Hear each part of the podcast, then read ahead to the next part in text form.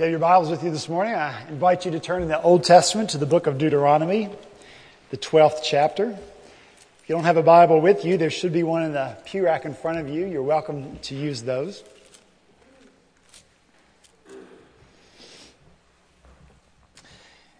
This article appeared in the Washington Post several days ago entitled Valentine's Day on the Cheap saying I love you doesn't have to cost anything.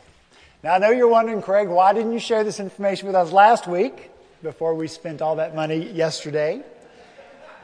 But the point isn't to tell you how to save money. I just want to share some statistics with you from that article. The average person was projected to spend $142.31 yesterday for flowers, apparel, candy, and so forth.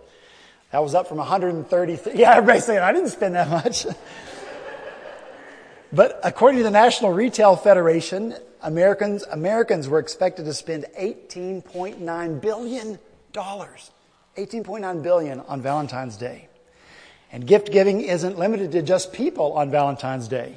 Even pets cash in. According to the same retail group, men will spend $7.09 on Fido and women will spend $3.54 on Fifi. Now, I made up those names, but you get the point. So the point is, when we love, we want to give. It's that simple. When we love, we want to give. And the same thing should be true about our worship. When we love, we want to give. That's what I want us to talk about this morning as we come once again to Deuteronomy chapter 12. If you have your Bible open, I'm going to ask you to stand so that we can hear read together the word of the one and only true and living God. Beginning in verse 5. But you are to seek the place the Lord your God will choose from among all your tribes to put his name there for his dwelling. To that place you must go. There, bring your burnt offerings and sacrifices, your tithes and special gifts what you have vowed to give and your free will offerings, and the firstborn of your herds and flocks. There, in the presence of the Lord your God, you and your family shall eat and shall rejoice in everything you have put your hand to, because the Lord your God has blessed you. You're not to do as we do here today, everyone as he sees fit. Since you have not yet reached the resting place and the inheritance the Lord your God is giving you, but you will cross the Jordan and settle in the land the Lord your God is giving you as an inheritance. And he will give you rest from all your enemies around you so that you will live in safety. Then, to the place the Lord your God will choose as a dwelling for his name, there you are to bring everything I command you your burnt offerings and sacrifices, your tithes and special gifts, and all the choice possessions you have vowed to the Lord. And there, rejoice before the Lord your God, you and your sons and daughters your men servants and maid servants, and the Levites from your towns who have no allotment or inheritance of their own. Let's pray together. Father, we ask now, as we ask each time we come to your word, that you would fulfill your promise, and that is to bless the reading and the hearing of your word. Father, may the truth of your word transform hearts and lives this morning. As you, O Spirit of God, join the truth of God's word. Change us. Make us more the people you desire us to be. Make us more loving. Make us more giving. We pray these things in Jesus' name, amen. amen. Thank you. you may be seated. This morning we return once again to the topic of worship. A topic that really should be of great interest to every single one of us because before all else and above all else, you and I are to be worshipers of God. Look at the end of verse 18 in Deuteronomy 12. You are to rejoice before the Lord your God in everything you put your hand to. In all things, rejoice, worship before the Lord. 1 Corinthians 2.31, so whether you eat or drink, which we do multiple times every day, or whatever you do, do it all for the glory of God. Eat for the glory of God. Drink for the glory of God. Whatever you do, do it for the glory of God. You and I are called to be people of worship. So questions should interest us, like, how do I make my life a life of worship? How willing am I to have the truth of the Word of God realign how I think and realign how I act so that I truly am a worshiper in spirit and truth? Well, over the course of the last several weeks, we've discovered or at least been reminded of some truths about worship. And the first truth is this that, that worship must be God centered. And we have noted each of the past several weeks that whatever God ordains is right and good, and God ordains that worship is right and good for us, then our enemy, Satan, opposes that. Worship is no exception. Since God has ordained that in worship our focus should be on Him, then our enemy, Satan, opposes that and attempts to get our focus on ourselves. He will attempt with us as he did with Jesus in the desert when he was being tempted to divert our eyes away from God and onto ourselves satisfying our needs, our wants, our opinions. You and I have to be reminding ourselves always that worship is about God and His glory. Secondly, we've seen that because worship is about God and His glory, and because in worship we are looking up toward God and we are unpacking the name, the name that is above every name, the name of Jesus, that worship is about seeing more and more of who He is. Lord, you are, you are, you are. And the more we see who He is, the more we rejoice, as this passage, passage calls us to. Rejoice, rejoice, rejoice. How could it be any other when we think of Christ? How could it be any other when we think about the gospel, which is good news? When is good news not a thing of joy? Thirdly, we saw that worship must be a community event all kinds of people from all kinds of places and all kinds of races and all kinds of backgrounds worshiping the Lord together. This is what the Lord requires because a diverse community, uh, worship community proclaims the gospel. It says that we all, everyone, is in equal need of the cleansing blood of Jesus Christ. If anyone will have life, if anyone will have life, true life, eternal life, it must come from Christ and Christ alone. Rich, poor, black, white, educated, ignorant, it doesn't matter. Our diverse worship proclaims the gospel. We all need Jesus, and Jesus is freely offered to all. And so we celebrate that in worship. This morning, I want us to move to a fourth truth about worship, and that is that worship must be a time of sacrificial giving. So I ask you to look again in the middle of verse 5. The people, God's people are commanded there to go to the place that God will choose for his name. And there bring your burnt offerings and sacrifices, your tithes and special gifts, what you have vowed to give, and your freewill offerings and the firstborn of your herds and flocks. Now look at verse 11. To the place the Lord will choose, go there Bring everything I command you, your burnt offerings and sacrifices, your tithes and special gifts, and all the choice possessions you have vowed to the Lord, and there rejoice before the Lord your God. Verses 17 and 18 read similarly. Now look at verse 26. But take your consecrated things and whatever you have vowed to give, and go to the place the Lord will choose. Present your burnt offerings on the altar of the Lord your God. So once again we ask, what are we to learn about worship from God's repetition. Offer, offer, offer, offer, offer, offer, six times. Sacrifice, sacrifice, sacrifice, sacrifice. Give, give, give. Bring, bring, present. That's what we read over and over in this one chapter. So clearly, worship is a time for God's people to give joyfully to the Lord. Worship is a time for God's people to give joyfully to the Lord. Just as joy is a response of the heart that sees the glory and the beauty and the splendor of Christ, so is giving. It's a response to the goodness of God. That's why we give. Look in verse 7. There in the presence of the Lord your God, you and your family shall eat and shall rejoice in everything you put your hand to. Why? Because the Lord your God has blessed you. We give to God and worship because we understand that we have. We understand all that we have to give as a result of God's blessing on our lives. We give because we understand that the Son is the radiance of God's glory and the exact representation of His being, sustaining all things by His powerful Word. Apart from the sustaining Word of Christ, all things, all things would collapse. They would be undone. Our lives, our health, our strength, our families, our jobs, all things undone apart from the sustaining word of Christ. And if we don't have a deeply held belief that that's true, we will not give. We will not sacrifice to the Lord, at least not for the right reasons. If we sing, as we sang this morning, that there are 10,000 reasons to bless the Lord, but we believe that, well, we're just being poetic when we sing. We're employing some kind of spiritual hyperbole to, hyperbole to communicate that God really is pretty good to us.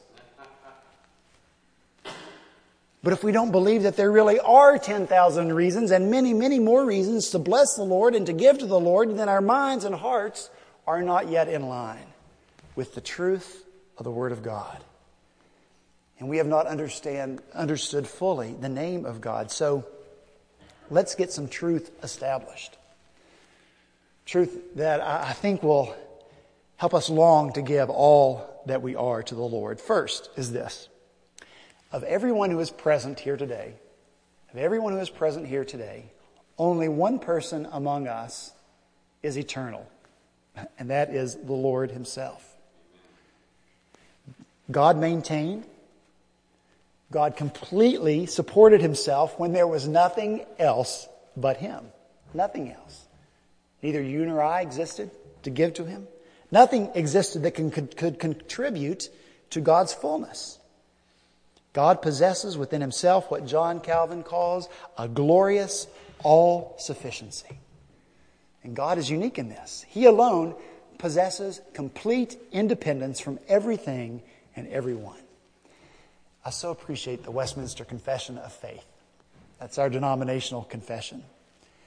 And the nearly five years of intense study that it required from around 150 theologians and scholars and laymen who pored over Scripture, who devoted their time and their lives to creating it, who put forth bold truths about God, and then had to defend those truths with Scripture. The Following paragraphs are part of what they produced in their study of God. This is from chapter 2, section 1. There is but one only living and true God who is infinite in being and perfection, a most pure spirit, invisible, without body, parts, or passions, immutable, immense, eternal, incomprehensible, almighty, most wise, most holy, most free, most absolute, working all things according to the counsel of his own immutable and most righteous will, for his own glory, most loving, gracious, merciful, long suffering, abundant in goodness and truth, forgiving iniquity, transgressions, and sin, the rewarder of them who diligently seek him, and withal most just and terrible in his judgments, hating all sin, and who will by no means clear the guilty. And this from section 2.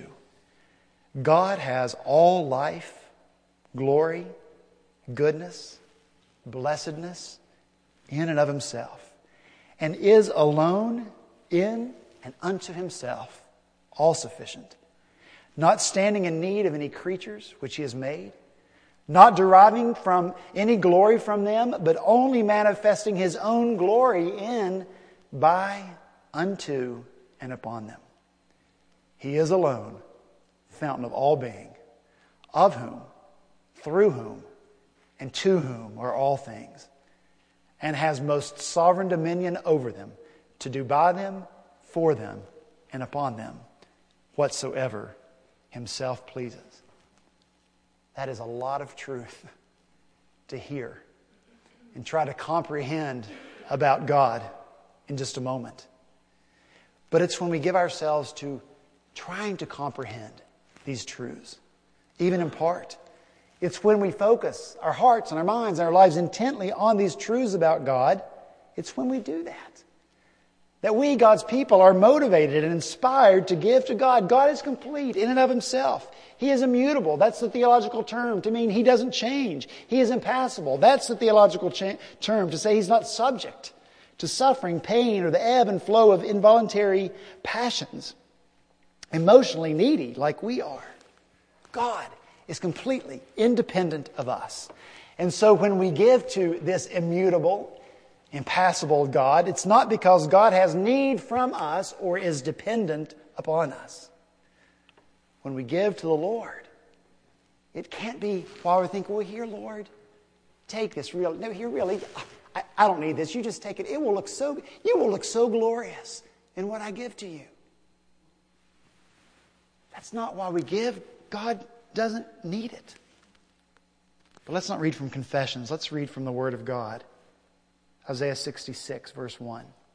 Thus says the Lord Heaven is my throne, the earth is my footstool. What is the house that you would build for me? And what's the place of my rest? All these things my hand has made. And so all these things came to be, declares the Lord. Psalm 50, here's a great one. Beginning in verse 9.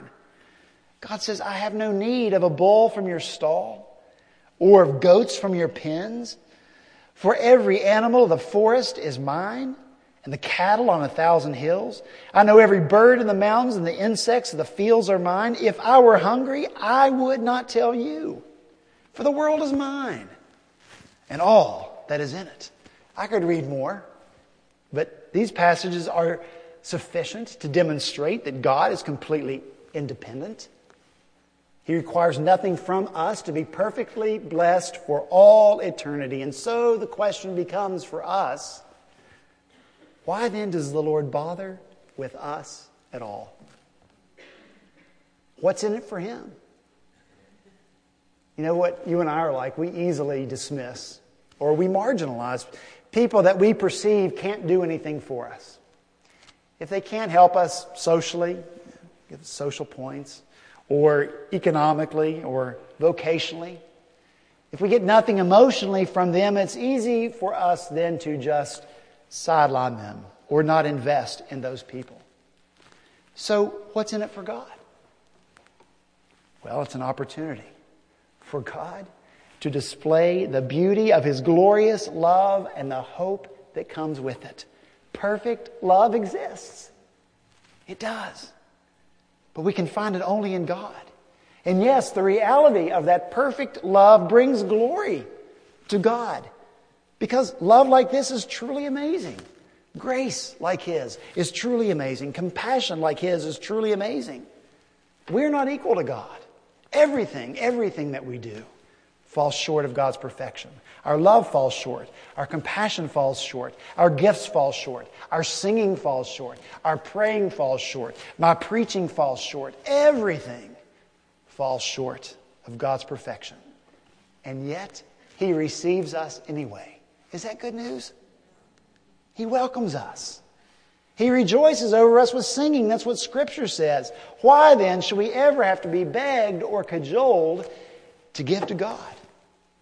Why should we ever be reluctant to give to a God like our God? When we love, we want to give. It's that simple. If you know Him, you will give to Him. Here's another passage Hosea chapter 6, verse 4. God speaking, O Israel and Judah, what should I do with you? asks the Lord. For your love vanishes like the morning mist and disappears like dew in the sunlight. I want you to show love, not offer sacrifices. I want you to know me more than I want burnt offerings. God wants us to know Him. And the proportion to which we know God and know Him well, that's how we give. We need to know God more and more. Secondly, this morning, let's look at what it is that we are supposed to give. These verses here in Deuteronomy mention several kinds of different gifts to give to the Lord burnt offerings, sacrifices, tithes, special gifts, vowed gifts, free will offerings, and firstborn from your flocks. Verse 11 adds choice possessions. I don't want to talk about each of, you're glad I don't want to talk about each of these individually. We'd never get out of here. Because we're not Old Testament believers. Our lives are not ordered by the sacrificial system. But they do paint a picture for us. An example of the Lord's unchanging heart and what He requires of us. So let's just look at the first two kind of offerings that are mentioned here. Burnt offerings and sacrifices. Both of them were animal offerings. Burnt offerings were completely consumed by the fire. Nothing was left of them. And so, as the worshiper brings the burnt offering, as they watch the smoke of that offering waft toward heaven, as they see that every part of that offering is completely consumed, it was a visual reminder that all things, all parts of everything belong to the Lord and go back to Him. That, of course, is in line with Romans chapter 11, 36. For from Him and through Him and to Him are all things, to Him be the glory forever. How many times can we say it? From Him through him and back to him are all things to him be glory forever. Amen. It's line with Romans chapter 12, verse 1.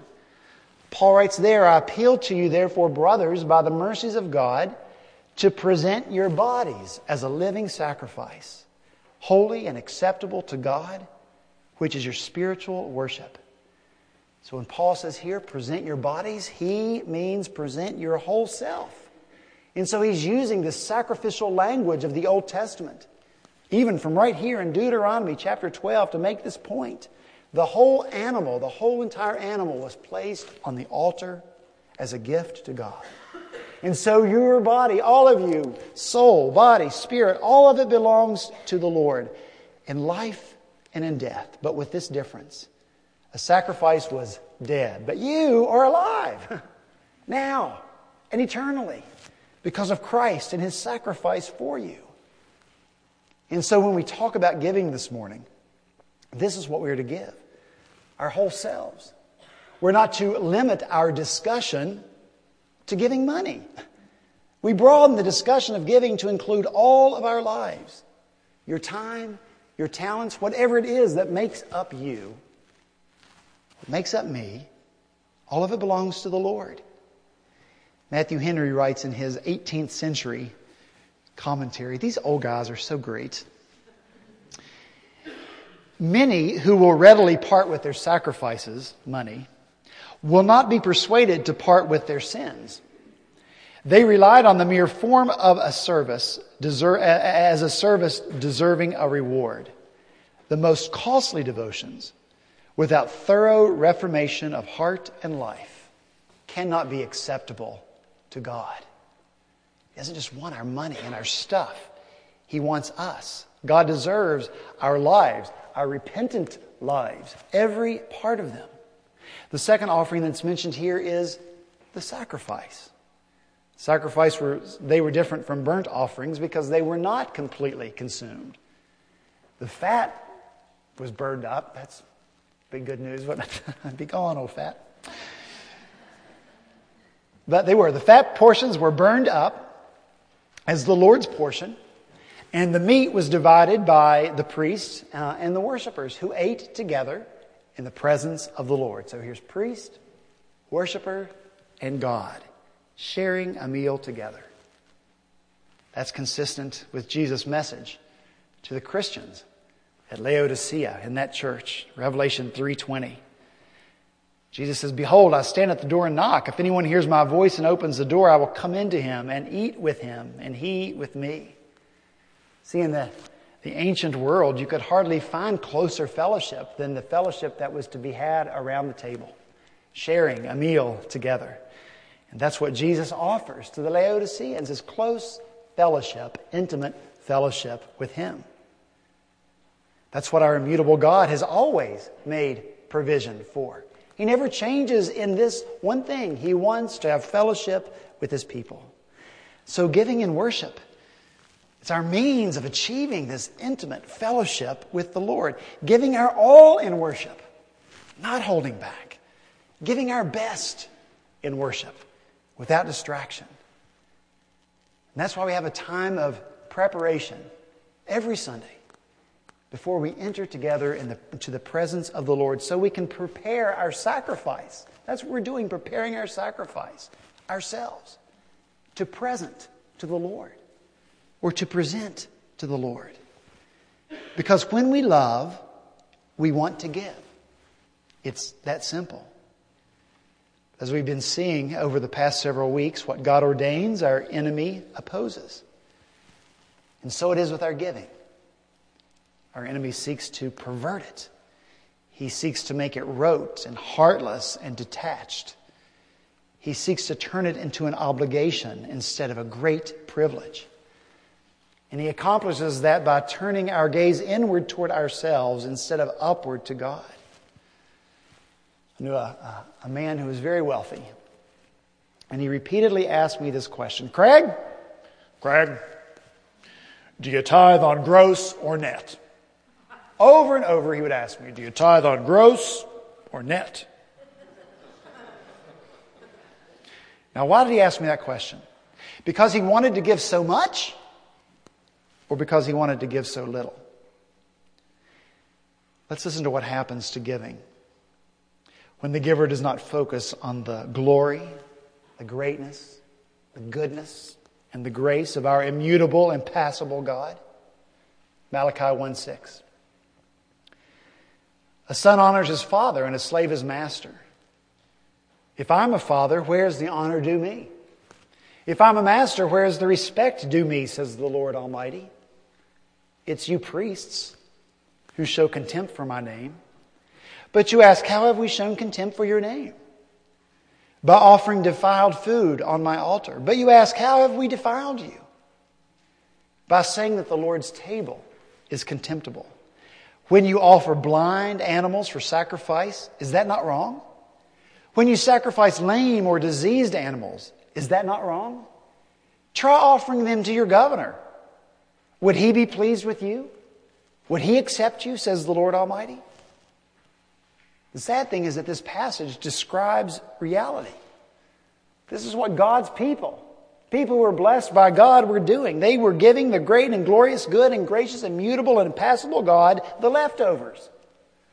Not the first, not the best, but what they didn't want and couldn't use and what they would not benefit, what would not benefit them.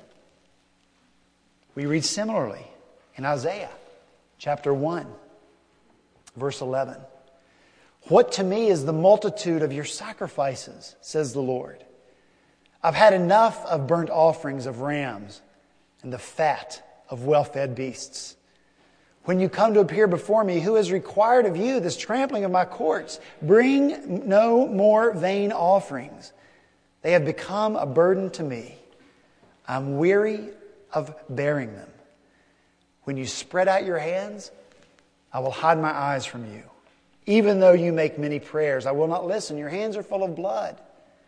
Wash yourselves, make yourselves clean, remove the evil of your deeds from before my eyes. Cease to do evil, learn to do good, seek justice, correct oppression, bring justice to the fatherless, plead the, call, the widow's cause, and then here comes the gospel. Verse 18 Come now, let us reason together, says the Lord. Though your sins are like scarlet, they shall be white as snow. Though they are red like crimson, they shall be like wool. That's the gospel. Even in the Old Testament. And it's only when you and I understand the gospel that we are willing and eager to give all of ourselves to the Lord. Sins forgiven. Is that good news? Amen. Life, now and eternally. Is that good news? Only the gospel makes our giving the joyful response that it should be. And so our whole lives are to be given back to God who has done so much for us. For the Old Testament believer, everything that they had in their hand to sacrifice was a result of God's faithfulness to them. He promised He would give them the promised land, and He did. He promised He would bless them if they would obey, and He did. For you and for me, Jesus said, For God so loved the world that He gave His only Son, that whosoever believes in Him should not perish, but have everlasting life. And He has given us that life.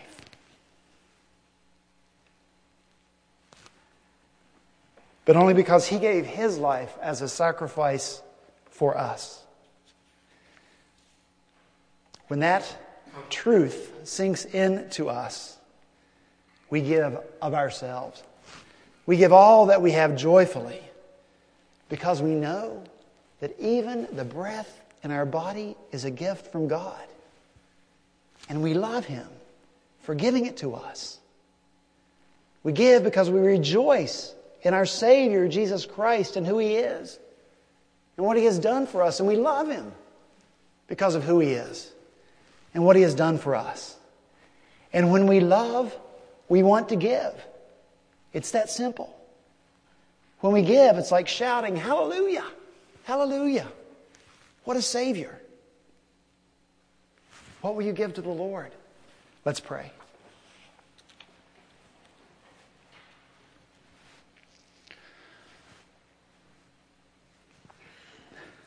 Father, in the next few moments of quietness, we pray that you would be at work in our hearts, O Spirit of God,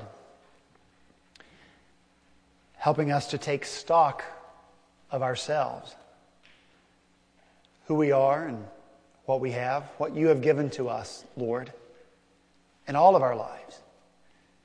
Financially, yes, but in every other way as well.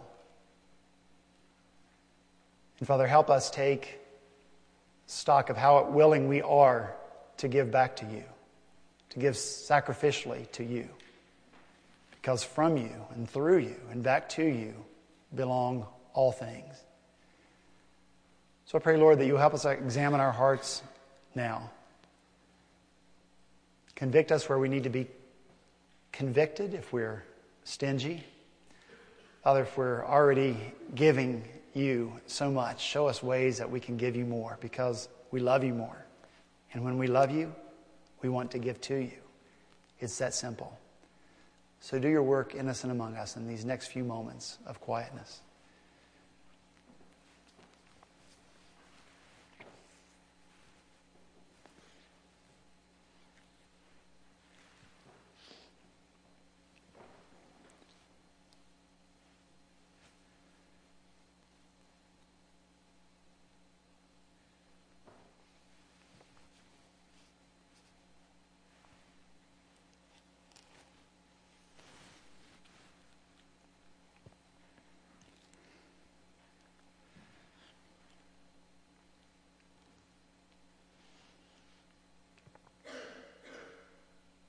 Father in heaven, now we acknowledge once again that you own the cattle on a thousand hills. Everything belongs to you, Lord. You need nothing from us, but we need to give to you. So I pray, Lord, that you would inspire our hearts. Show us how to give you more and more. Lord, the, the more we know you, the more we see you, the more we understand you and your glory and your splendor, the more, Lord, your gospel penetrates our hearts the more you will, we will want to give to you. So make us giving people because we know you and because we love you. We pray these things in Jesus' name. Amen.